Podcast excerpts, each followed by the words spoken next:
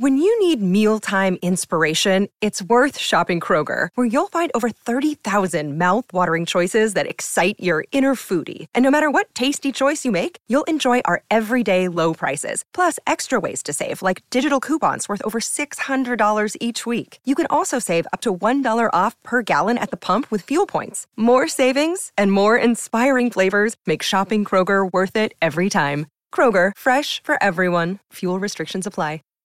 Save big on your Memorial Day barbecue, all in the Kroger app. Get half gallons of delicious Kroger milk for 129 each, then get flavorful Tyson natural boneless chicken breasts for 249 a pound, all with your card and a digital coupon. Shop these deals at your local Kroger today or tap the screen now to download the Kroger app to save big today. Kroger, fresh for everyone. Prices and product availability subject to change. Restrictions apply. See site for details. All rise. Welcome to the Cyber Law and Business Report. Get the top story on the hot button internet legal topics of the day. This is your home for the latest on internet law and policy. Hear the latest net trends impacting business and have your questions answered right here. This is the Cyber Law and Business Report. Now, please welcome your host, the founder of the Internet Law Center, Bennet Kelley. Good morning. This is Bennet Kelley, and today I'm broadcasting live from the Foundry Building in um, historic Georgetown in Washington, D.C. We're right on the C&O Canal. It's a beautiful facility here. And um, I'm in town for um, the Privacy and Security Forum at George Washington University. Should be an interesting week. But um, we have a great show for you today, even if we are doing it remotely.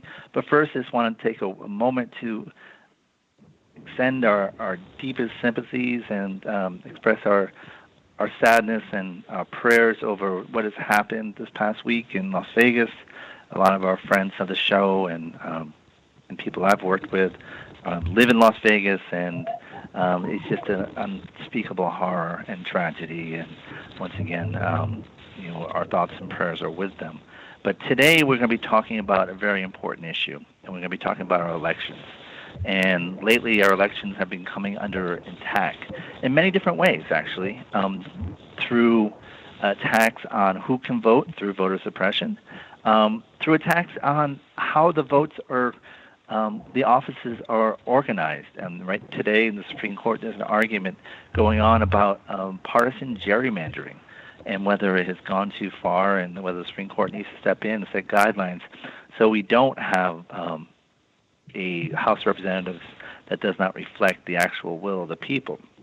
And another area where vote has become under attack, as we've seen a lot in the media, is in the area of hacking of voting systems.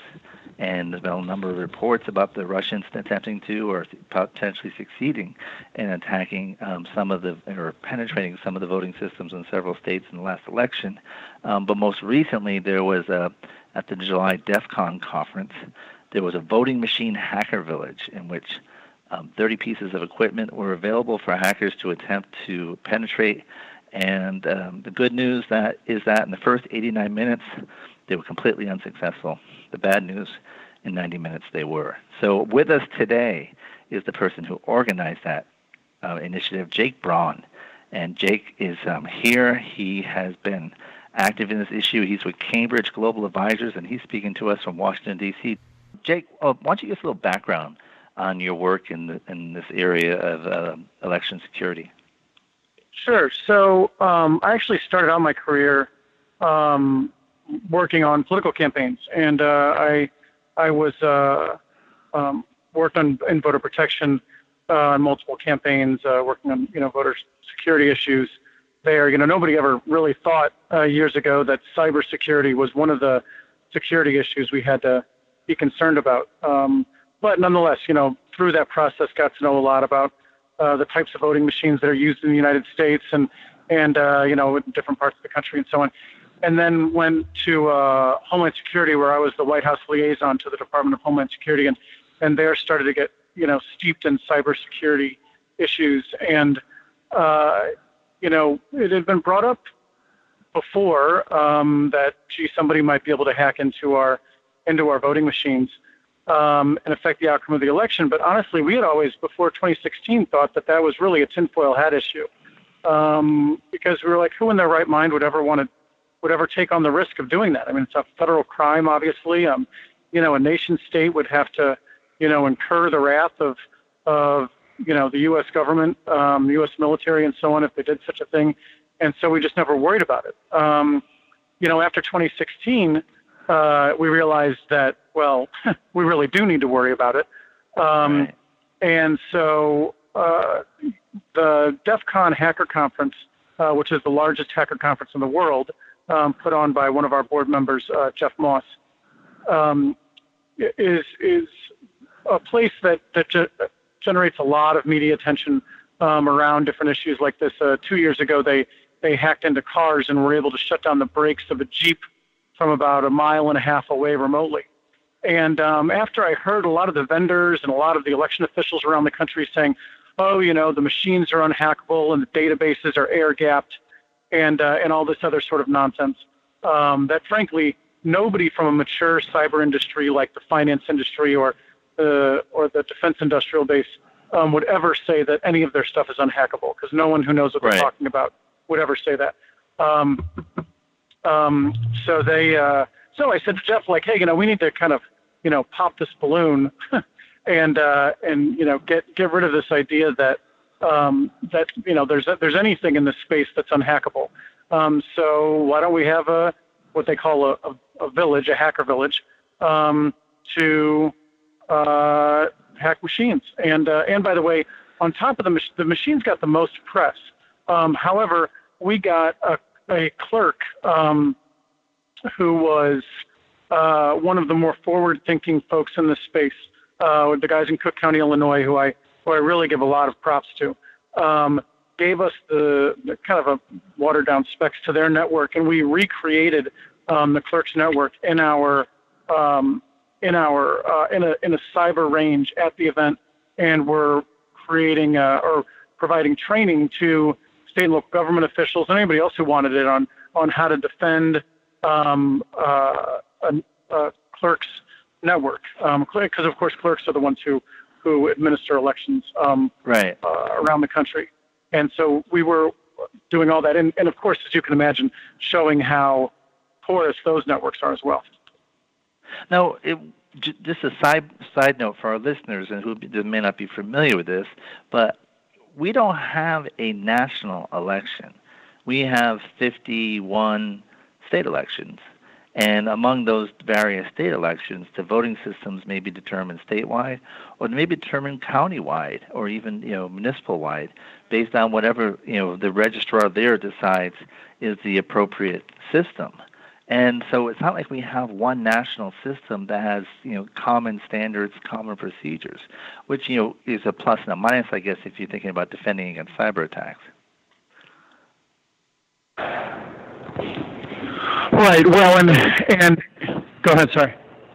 No, I was going to say, and, and um, just to highlight that point, but and, and so for you, you had to get cooperation, or did you get cooperation with the voting machine manufacturers to do this, or? Uh, no, we did not. In fact, it's funny.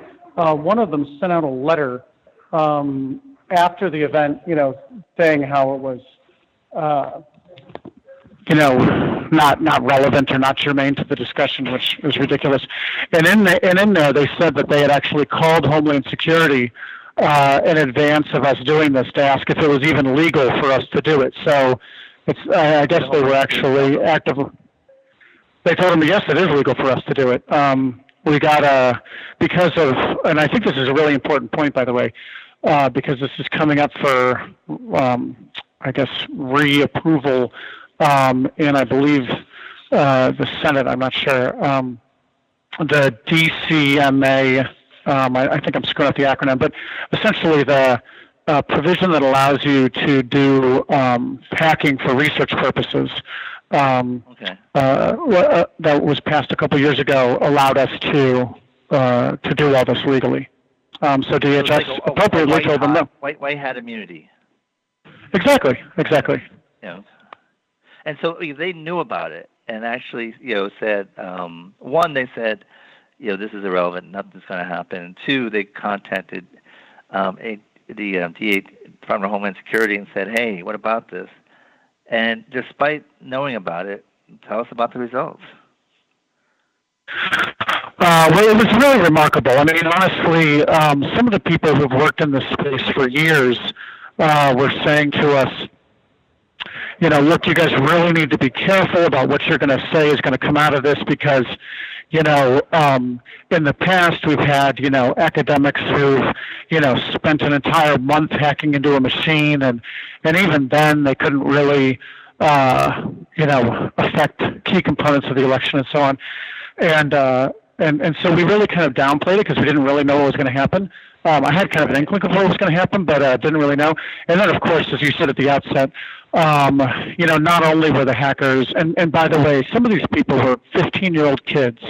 Um, none of the people in the room, except for my except for my two co-organizers, um, Harri Hursti and Professor Matt Blaze, who are both really brilliant uh, um, hackers.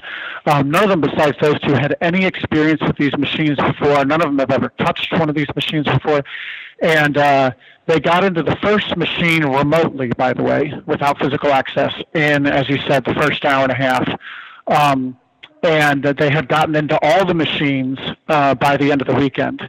So every single voting machine um, that was there, they had gotten into, including some of the electronic poll books um, which is like in some states when you check in um, to vote, they they check you in electronically. Um, and it was it's you know these hackers always have a good sense of humor, and they were after about the first day day and a half, they were so kind of disgusted with the lack of security in these machines that they began um, like playing jokes with the machines. So they like rickrolled the machine um, you know, where they got the machine to play that Rick Astley song, "Never Gonna Give You Up." Yeah. Um, they they were they were like getting the machines to play um, cartoons of cats, you know, chasing balls and stuff like that. Um, they uh, um, they were they were doing things like you know uploading um, fictitious names like Mickey Mouse and stuff like that and having them vote. Um, it was uh, it was it was pretty remarkable. So let me let's talk about that. Um, they got access to the poll book, which you said that's that's basically the check-ins, all the registered voters. Can, does that mean they got access to the tabulations as well? Uh, the tabulation would be on the on the voting machine side. Um, so, but what you can do with the poll book is you can add or delete voters, um, meaning okay. that um, you could you could say, hey, we want to stop a bunch of people from being able to vote, so we're going to hack into these poll books and delete, you know, a third of the voters, and therefore you have, um, you know, a third of the people not be able to show up. And if you can imagine, you know, doing that across, you know, the city of Detroit or the city of Columbus, well, I mean, that could flip either one of those states if all of a sudden a third of the people in Detroit couldn't vote or a third of the people in Columbus right. couldn't vote. Um, at the same time, you could also you could also um, uh, take people off um, and uh, and then show that they make it look like they had not voted, voted even though they had, so that people could vote multiple times. Again. Right. Wow. Um, um, and go ahead. No, no. Uh, um, and so you have a system. You had. Were there any voting machines that are in use today in the United States that weren't accessed under this no. village? So every no, voting we, we system in the United States was penetrated. You know, I mean, in terms of, let me rephrase that. The the type of machine that is being used, every type of machine that's being used at, in the polls in 2016 or you know upcoming elections, you tested and they all failed. Correct. Um, I think I think what some of the what exactly I think what what some of the vendors and some of the secretaries of state and and clerks um, um, who you know would like to push back on this and say, oh well, you know you didn't have the most updated software. Um, you know we've we've oh. we've patched this hole or that hole. To and our response is, okay, great. Give us the most updated software and let's see how long it takes our guys to get in. Um, I, I, I am uh, pretty confident, having seen what these guys have done in, in many other industries, uh, not just this one, that uh, the results would be largely the same. Because guess what?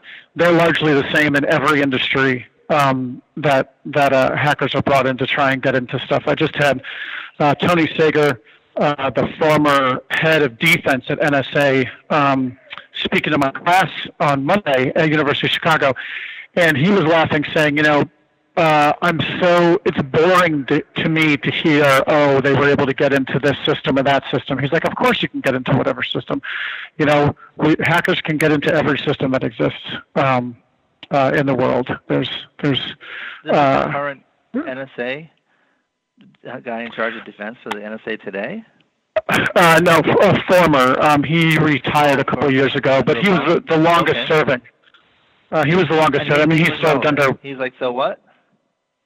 Uh, he he's the longest serving um, head of defense at uh, at uh, NSA, Tony Sager. Right, but is he saying, and, maybe I'm misunderstanding him, is he saying, so what, big deal? You were able to act? Uh, no, no, no, no. He's he's he's saying. Um, that it's such an obvious point that the hackers would get in. Um, that that essentially any anybody who would claim that they can't get in doesn't know what they're talking about because okay. the hackers can always get in. So in essence, the two alarming points from this exercise. One is that they said you, you can't get in, and which you know Mr. Sager's point is well that's ridiculous. And two was how easy it was to get in. Well, right, and I think, um, I, and I, I, think there's a couple other things that are even more disturbing, uh, as far as I'm concerned.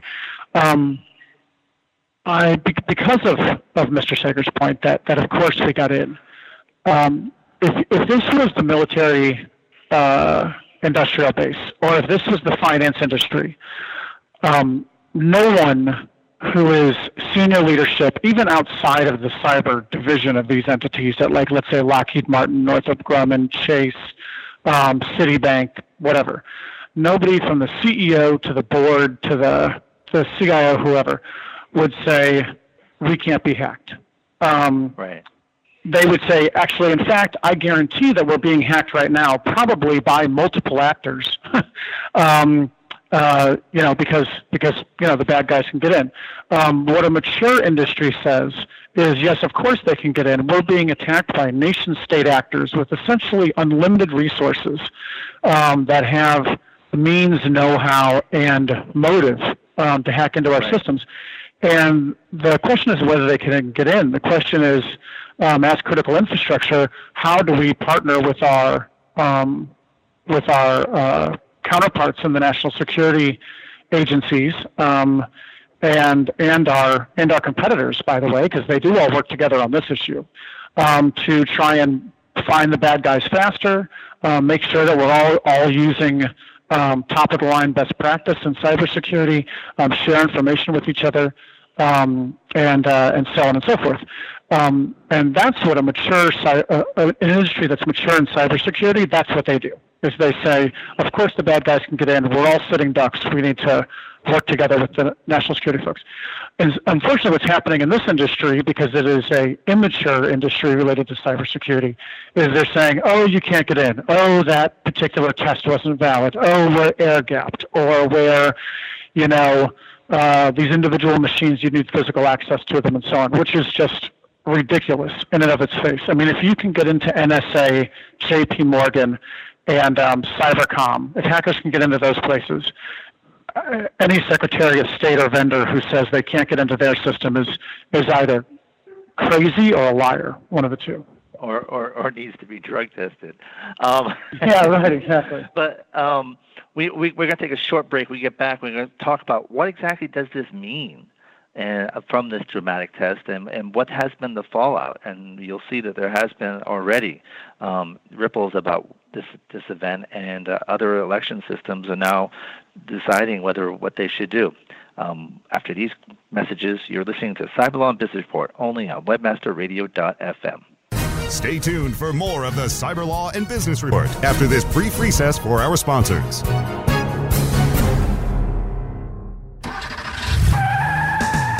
Are you looking for the best in WordPress speed, security, and scalability? WP Engine is a digital experience platform for WordPress, powering digital experiences for large brands around the world. With easy to use site management tools and powerful do it your way development features, WP Engine gives you the flexibility to build it your way. Improve your SEO and conversion rates with a faster site on WP Engine. Learn more on WPEngine.com. Is your website hacked? Is your website displaying error messages or loading slowly? Even if there are no signs of malicious activity, your site may still be compromised. Websites, like cars, require regular maintenance to perform at their best and not leave you stranded. At Fjorge, our website maintenance experts can help you assess which one of our maintenance plans will best support your needs. Visit fjorgedigital.com or call 612-877-3840 and get the support and protection your website and business deserve. That's F-J-O-R-G-E digital.com. Do you look at the task of ranking your site at the top of the search engines like you would climbing the top of Mount Everest? It doesn't have to be. TopSEOs.com knows how hard that climb can be, and they can make top ranking a reality. Top SEOs sends you to only the right search vendors and agencies that they know will work for you. Since 2002, TopSEOs.com has reviewed and researched the best search engine marketing agencies and solutions providers. Don't risk the cost of falling off the proverbial peak of search rankings. Let Top SEOs give you peace of mind. TopSEOs.com, the independent authority on search vendors. Start your search engine and put your servers into overdrive. It's webmasterradio.fm steering you into the winner's circle.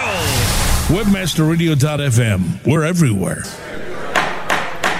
The best gavel to gavel legal news and information on the net is right here. This is the Cyber Law and Business Report, only on webmasterradio.fm. And we're back, and as usual, information on our guests in this show is on our um, our show notes, which are on our blog at cyberlawradio.wordpress.com, and you also can follow us on Twitter. And if you look at our show notes, we have a, a tribute to the great um, singer-songwriter Tom Petty, as well as um, character actor Harry Dean Stanton, who I, I once had a, spent a a very long late night um, after hours uh, with, and he's a very interesting guy. But any event, um, we're here talking about uh, this remarkable test of the voting systems and and Jake. So, what has been the fallout from this? Well, I think you know we've had we've had things that are both uh, good and, and bad that have come, or maybe good and not so good that have come from it. Um, so on the not so good side, Um, I think I mentioned to you, you know, we've had some secretaries of state come out and say, "Oh, this was just a stunt," and we've had some right. some of the vendors come out and, like I said, sent sent letters to some of their uh, customers saying, "Oh, well, you know, um, this this was a, you know, not a real a real uh, test or whatever." Um, so I think this like state of denial that they're still in, which again is is just a sign of a um, an immature industry in terms of cybersecurity. Like I said, J.P. Morgan Chase or Lockheed Martin or Northrop Grumman would, would never have that response to something like this um, because they're in mature industries in cybersecurity. Um, right. So that's been not great. At the same time, what I will say that's been really encouraging is that I've seen um, the Department of Homeland Security uh, and um, and Congress taking this very seriously from both sides of the aisle. So we had Representative Phil Hurd, who's a Republican congressman from Texas, and uh, head of the Cyber Caucus in the House, um, and his uh, Democratic counterpart, uh, Longeman, whose name I always butcher, um, but he's a congressman from Maryland. Um, they did a Facebook Live from uh, the the Hacker Village, um, uh, you know, saying that you know Hurd actually, to his credit, um, started off saying, "Hey, this is not a Democrat or Republican issue. This is an, an American issue." Um, you know, right. we need to protect our voting systems and so on. So that that was really encouraging. I know several of us has been, have been asked to come in and talk to members of Congress on this issue, um, both sides of the aisle, and, and we've done that and and uh, are seeing you know them take this very seriously. Um, and then two, uh, DHS. I've been very impressed with DHS's response. They they sent multiple. They sent some of their most high tech um, uh, hacker guys to the conference to to get a sense of what we're doing. Um, to to um, uh, they they had some of their most senior leadership um, um, uh, come and look at it uh, and and you know get a sense of what was going on. And uh, they've actually asked us and some of the uh, key hacker guys who um, came in to run the thing, Harry, Harry, Harri Hursti, sorry, and Professor Matt Blaze, um, have asked them to come in and, and brief as well. Um, and in fact, they've actually got us coming and doing briefing um, here in the next uh, in the next couple days. So uh, Homeland Security is clearly taking this very seriously, as as is Congress, and I think you know because these guys or the guys and gals who run Congress and, and Homeland Security, I think, do get a sense of this of the the fact that a the hackers can always get in, um, and b you know this this industry has a nation state after it, um, that it uh, you know has essentially unlimited resources, has clearly some of the most capable hackers in the world, this being Russia, of course, and has a very clear motive uh, uh, to continue doing this. And so, you know, they're, they're obviously taking it very seriously. So uh, let me ask you a, a, question. Let me ask you a question. Do you think there was hacking involving the voting machines in 2016? Um, so I'll say two things on that. Um, one is I have I have very little interest in relitigating 2016 because I don't right. want to make this a partisan issue. Um, and I think if we look backwards, uh, that that will happen. Um, both sides will kind of dig in and and take their partisan stance. I I, I want to look forward on this um, so that we can you know both parties kind of work together to to you know protect against a common enemy, which is Russia. Um, that being said, um, it is clear that voter registration databases were breached and clerks and secretaries of state networks were breached. Um, there has been some reports of hackers getting into voting machines. Obviously, there was the NSA leak about hackers getting into one of the voting machine companies um, in advance of the 2016 election. Um, so you know, there's there's plenty of evidence out there that they, uh, and this has been reported by the administration and, and other sources that um, the the Russians did get into, you know, this the key components of this critical infrastructure, um, including one of the voting machine vendors. Uh, so the the fact that they got in is is I think uh, a given. Um, what they did once they got in, you know, who knows? And uh, and I wouldn't want to speculate.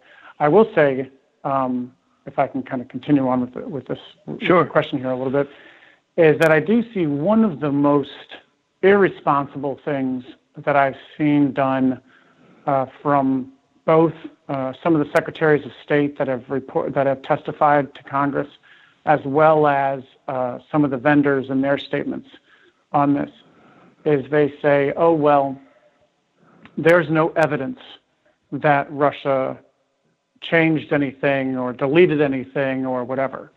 Um, however, the appropriate response is that we actually have no idea what the Russians did because we don't right. have the sensors and forensic capability in place to go back and look. It is, it is a, it is exactly like somebody not counting their money, putting it into a safe, having the safe get broken into, and then when somebody comes and says, "Well, did you have any money stolen?" they say, well, I have no evidence of that. And it's like, well, wait a second. You didn't count the money in the first place. You don't have any cameras, you know, right. watching the safe. Like, how do you know that nobody took any money? And they're like, well, I have no evidence. And it's like, well, okay, but but somebody broke in, like, you know, so so I, I you know, I think that that's been deeply troubling. That this response of we have no evidence of of X, Y, and Z. Well, um, I, there's ahead. also another assumption underlying that response is that oh, that this is just a one-time event like we have elections, for example, in New Jersey and Virginia in 2017. Mm-hmm. In 2018, we have the midterms, and of course, in 2020, we have another presidential election. And so, if to the extent that you were penetrated, yeah, you don't know what they did, but that pretty sure that definitely should tell you that they're going to try again. Why would you just do it once and say, "Hey, wasn't that fun?" Right. Yeah, I mean, the real sin here on the part of the vendors and uh, the secretaries of state and, and some of the clerks that have, um, you know, spoken out against the stuff and said, you know, again, nothing to see here. Uh, the real sin is not that they were breached. I mean, of course they were breached. I mean, do you think that, you know, these guys stand a chance against Russian hackers? I mean, of course they don't. Um, the sin is that they're not asking for help and that they're not, you know, standing on top of, you know, standing on whatever street corner with the loudest microphone they can get their hands on, you know, saying, you know, we abs- we desperately need resources, um, intelligence, uh, and so on um, from the national security community to harden our systems because we are sitting ducks, and no one should fault them for for getting breached. It's, I mean, they don't stand a chance. Uh, what they should be faulted right. for is not asking for help. And and that's and that's the problem with their response then, and and, and so in that environment, as I said, we have elections in 2017, and one of them is in the state of Virginia. And Terry McAuliffe, the governor of Virginia, has taken the, the measure in response to you know, your effort um, you know, in the Hacker Village to decertify the voting machines being used in Virginia, and it actually calls for mm-hmm. the state to invest money into new machines. What, what was your reaction to that? Oh, I mean, we're we're really happy about it. I mean, it, it's good to have uh, something like you know to see real progress uh, this this quickly after um, the, the after DEF CON. You know, usually these things take you know months or years before you actually see government do anything on it, and and that's not the case here. We we obviously applaud Governor McAuliffe. I, I think one of the um, one of the things that's most disconcerting is that I think like 40 states um, again, don't hold me to that number, but it's it's a it's an overwhelming majority of the country is about to embark on a procurement cycle because the machines are kind of ending their lifespan, and so they'll all be out buying new machines over the course of the next 18 to 24 months, and uh, with that. You know, with that happening, if if they're not taking the security stuff seriously, and um, asking the right questions of the vendors and trying to put things in place like you know, risk limiting audits, paper ballots, um, uh, you know, the, the, the, the, basic cyber hygiene on the clerk and secretary of state's network and their databases. Um, you know, it'll be a really, real shame because then they're stuck with this stuff um, for another 10 years. Right. Now, in in 2000, we had the you know the prolonged election and you know the drama over dangling chads and butterfly ballots, and so afterwards, Congress responded and they passed the Help American Vote Act and that was supposed to provide you know funding to states to update their voting systems. Um, where does that come in, and does Congress need to step in and set cybersecurity standards for voting? Uh, yeah, so you know, HAVA certainly, um, you know, in, in, some ways, you know, contributed to this. Uh, that being said, you know, again, back then, I mean, to think that someone would hack into a voting machine to change the outcome of election was was again a tinfoil hat issue. So I certainly don't you know fault the folks who put HAVA together um, uh, for you know for the fact that we have some of the machines we do. Um, and you know, I mean, cybersecurity just wasn't a thing back then, so they didn't write security, um, you know, right requirements. In, Y2K was the issue then, but yeah. right, right, exactly. Um, however, now it's you know now it's different, and uh, yeah, I mean I think what I think is is really the way forward here is Congress needs to appropriate money uh, for the states uh, to buy updated equipment and improve the cyber hygiene of their networks and databases. Uh, the states, the the one gripe that I really do, um, you know, get and and certainly understand from the states is that they're broke, um, and they just can't afford uh, to upgrade their machines in many cases, and certainly um, putting the, the key cyber hygiene protocols and, and tools in place on their networks and databases. So Congress needs to needs to fund that. This is a national security issue. We're under attack from a nation state um, that is an existential threat to the United States. So that, that's the job of Congress to pay for that, right? Or at least to pay for right. for the lion's share of it. Um, but then and, DHS needs to put um, standards in place, security standards in place, so that uh, state and locals have to buy stuff that is actually going to help solve the problem.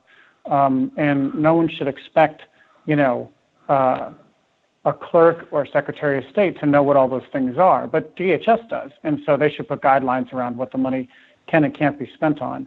Um, and then finally, we need to have uh, mandatory uh, audits in place and uh, and paper ballots. Very interesting. We're going to take a short break. When we come back, we're going to hear um, more on this issue and uh, learn more about Jake's um, business. And after these messages, you're listening to Cyberlaw Business Report only on webmasterradio.fm. Stay tuned for more of the Cyber Law and Business Report after this brief test for our sponsors. Webmasterradio.fm is the destination for education, entertainment, and engagement. Engage with our panel of on-air experts and peers by following us on Facebook, Google+, Twitter, and LinkedIn. You can listen to webmasterradio.fm on air or on demand from our website or through iTunes, Stitcher, or however you get your podcasts. Interact and stay informed. Just search for webmasterradio.fm. There are over 70 million active podcast listeners in the U.S. Webmasterradio.fm reaches them all with the largest global distribution of any online business to business podcast network.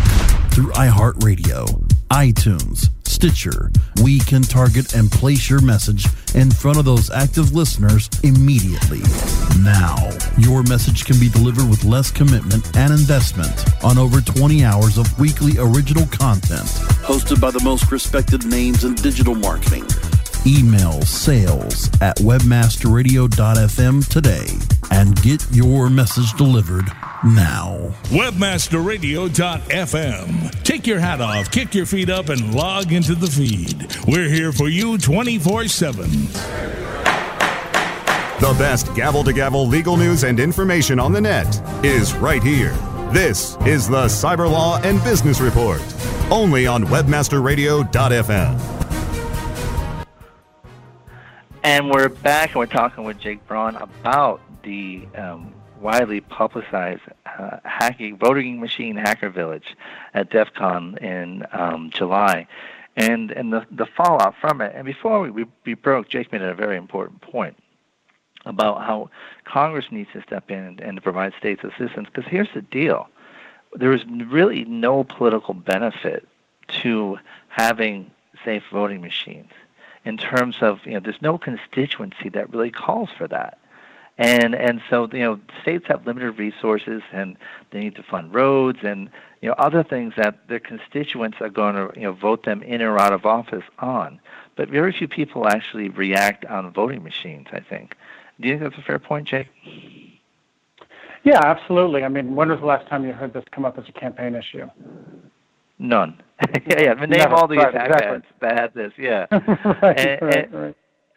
and and so as this is going on, you know, so the, there's the issue of what do we do, and um, Senator Ron Wyden, who has been very visible on this issue, has actually just sent a letter to the six major voting machine manufacturers asking for their cybersecurity protocols, and it'll be interesting to see what the response was. You know, the, the report just came out yesterday, so it, it's too early to tell. But clearly, they're, they're feeling the heat, and you know, what what what's your anticipation of where this might go? Um, well, I think so. You know, I, I uh, you know, encouraged by by the letter that he sent.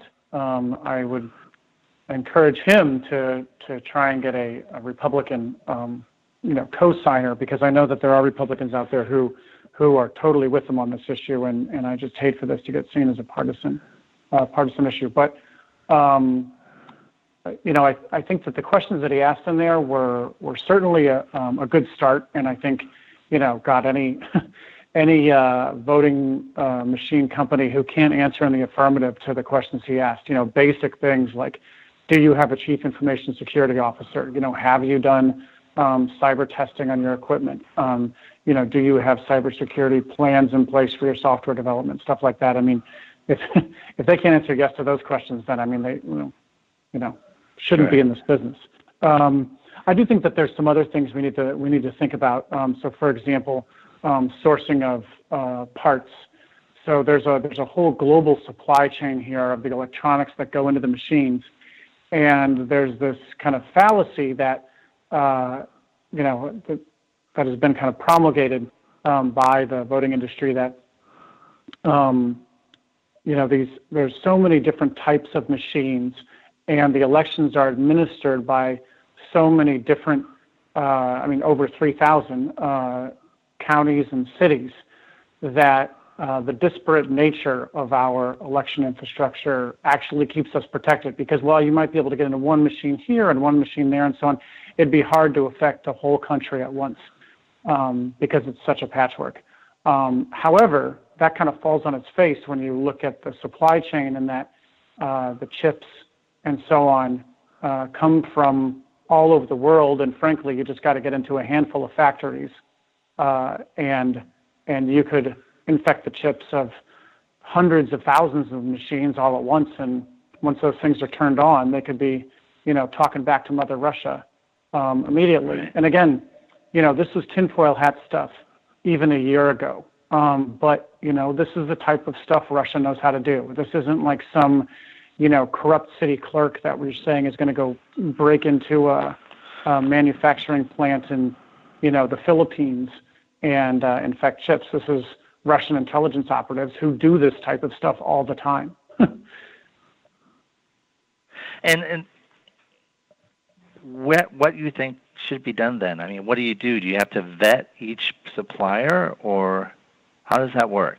Yeah, I mean, there, there's so there should be a, a um, an assessment of the the supply chain in general. Um, there should be you know vetting of the of the chips and, other electronics parts and code for that matter. Um, that being said, I think most people in this industry know that uh, ultimately that's an unwinnable um, you know scenario because there's just so much code is written from so many parts of the world, and, same with the chips and so on. Uh, that while we should do that, at the same time, uh, this is exactly why we need to have paper ballots that are hand marked or human marked paper ballots uh, that and require a small but statistically significant randomized uh, audit of the election before results are announced. So what that could look like is, is literally as simple as two or 3,000 ballots um, randomly counted statewide. Um, you know, that's a couple hundred ballots in 10 or 15 precincts, hand counted just to check and make sure that they actually match what the machines are saying. Um, and then if they don't, okay, well, you can do a, far, a, a, a broader audit. But um, if we just did that, something as simple as that, that is essentially free, um, that would give us an enormous amount of uh, trust that the that what the machines are telling us um, is correct. Um, and, and, and that's really what the Russians are after here is, is undermining trust. Um, that's exactly. a heck of a lot easier to do than than really flipping an election. Now, um, we only have a few minutes left, and I'd like to. Can you tell people a little bit about what you do with um, with Cambridge Associates and Global, excuse me, Cambridge Global Advisors, and you know, what what role they play? Sure. Um, so we are a national security uh, strategy, policy, and communications firm. We help uh, corporate clients uh, who have uh, who do work in the national security space um, on things like cybersecurity, uh, data analytics around counterterrorism, and uh, stuff like that. We also work with governments around the world um, for their cybersecurity policy, um, strategy, and, and communications. Um, and we we have actually worked with state and local um, governments. I would like to say, with all the kind of criticism I've had for uh, many of the um, folks in this space, that uh, some of the folks in, in Cook County, Illinois, by the way, were, were great with this. There's a group called IGO of, of county clerks um, nationally that um, is actually having us do a presentation to their members uh, because they're taking this stuff very seriously. Um, and so we, we um, there, there are folks in this in this space uh, that do that do get how serious this is and are doing everything they can to um, uh, t- to do this right. And um, anyway, so you know we we advise uh, corporations, governments, and so on on cybersecurity policy and strategies and and uh, that type of stuff. We have a kind of a a list of or a long list of uh, very senior former national security officials. So uh, uh, General Doug Lute uh, was the most recent U.S. ambassador to NATO. He was the ambassador to NATO when in 2016 when all this was happening. He also served in the Bush administration on the Iraq-Afghan war policy at the end of the administration during the surge. Um, General Frank Taylor, who was the undersecretary for the intelligence division of Homeland Security that actually did the assessment of uh, the risk for um, state and local governments leading into the election uh, works with us as well. He was also in the Bush administration as the head of diplomatic security at the State Department.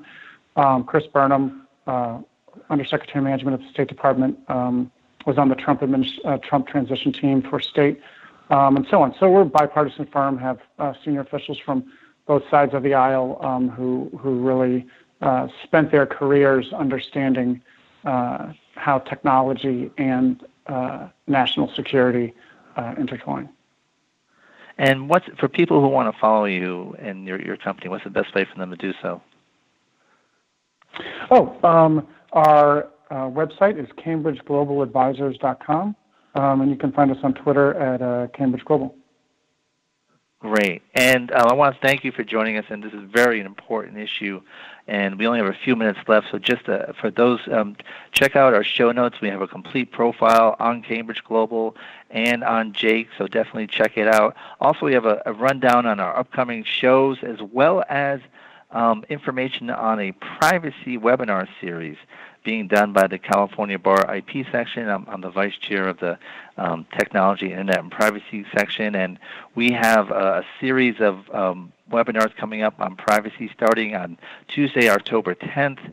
Um, that's going to deal with um, privacy and Brexit, as well as uh, another one on the 17th on privacy law in Canada, in California, and then on the 24th on privacy law in M&A transactions. So information on our uh, uh, blog, uh, cyberlawradio.wordpress.com. So, um, and join us next week. We're going to be talking about a new law passed that went into effect uh, this week in Germany that requires removal of any hate content within 24 hours. We're going to have Andre Shalal, uh, a Reuters reporter in Berlin, to talk about the fallout from that. Thank you for joining us. Um, feel free to check out the Internet Law Center, internetlawcenter.net, for information about our firm. We're a full-service firm in Internet law. And then again, join us next week right here on Webmaster Radio for another edition of Cyberlaw Business Report. This is Bennet Kelley from Washington, D.C., saying see you next week. Have a great week.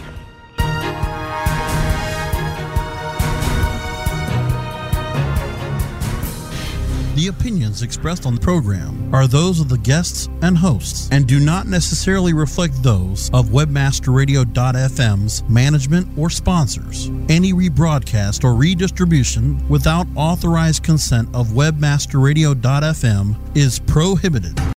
When you need mealtime inspiration, it's worth shopping Kroger, where you'll find over 30,000 mouth-watering choices that excite your inner foodie. And no matter what tasty choice you make, you'll enjoy our everyday low prices, plus extra ways to save, like digital coupons worth over $600 each week. You can also save up to $1 off per gallon at the pump with fuel points. More savings and more inspiring flavors make shopping Kroger worth it every time. Kroger, fresh for everyone. Fuel restrictions apply. Save big on your Memorial Day barbecue, all in the Kroger app. Get half gallons of delicious Kroger milk for 129 each, then get flavorful Tyson natural boneless chicken breasts for 249 a pound, all with your card and a digital coupon. Shop these deals at your local Kroger today or tap the screen now to download the Kroger app to save big today. Kroger, fresh for everyone. Prices and product availability subject to change. Restrictions apply. See site for details.